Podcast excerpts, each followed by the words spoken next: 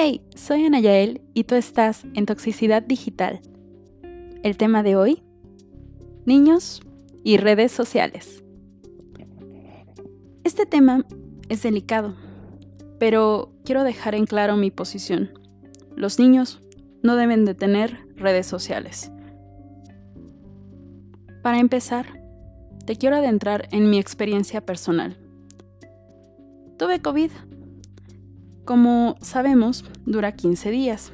Y para mí, los días del 5 al 10 fueron los más difíciles, pues además de tener algo de dificultad para respirar, me cansaba fácilmente y también dormía más. Entonces, pasaba una buena parte de mi tiempo en cama y claro, de chismosa en redes sociales. Me supongo has escuchado hablar de la red TikTok, y si no, te comparto algo de lo que ocurre aquí. Bueno, en esta aplicación las personas suben videos. Aquí los videos permanecerán en esta red solamente durante 24 horas. Actualmente TikTok está vinculado a Facebook, así que bastaba con dar clic en el apartado de los videos para acceder a una buena cantidad de estos materiales digitales, los cuales pertenecen a los llamados ahora TikTokers, que son quienes suben estos videos. Pues bueno, ahí me tienes, acostada y chismoseando con videos. ¿Qué encontré? Algunas chicas atractivas haciendo bailes sexys, recomendaciones algunas muy buenas, algunos videos alusivos a Marvel, en fin, te puedes dar una idea de todo lo que se encuentra ahí.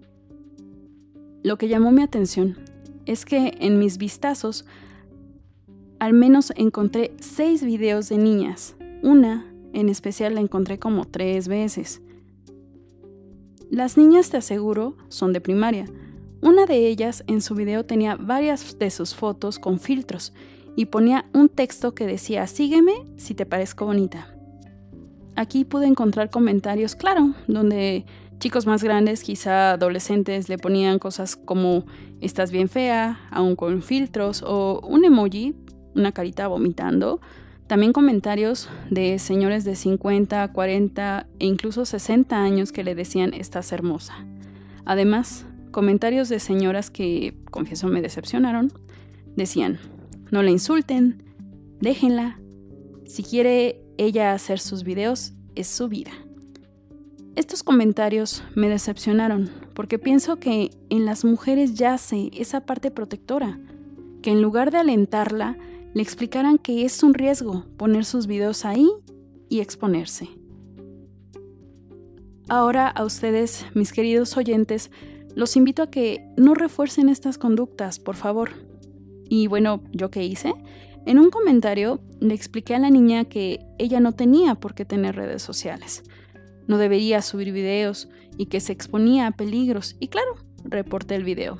Tristemente, Facebook no se hace responsable de este tipo de casos y deja ahí los videos. Y ustedes me podrán decir, pero duran 24 horas. Sí, pero hay aplicaciones que permiten descargar videos. Y la verdad es que cualquier persona puede descargar estos videos, cualquiera puede verlos y no tenemos idea en qué sitios puedan estar. Aprovecho que si tú como padre o madre me escuchas, te quiero recomendar la aplicación Family Link. Descárgala en Play Store. Esta aplicación te permite vincular tu celular con el de tu hijo y así podrás 1. Limitar el tiempo en aplicaciones como juegos, bloquear algunas aplicaciones y además saber la ubicación de tu hija o de tu hijo. Deja de lado esas personas que te dicen que eres controladora, exagerada, sobreprotectora. Si son niños menores de 13 años, no hay límites en cuanto a protección. Es una premisa simple.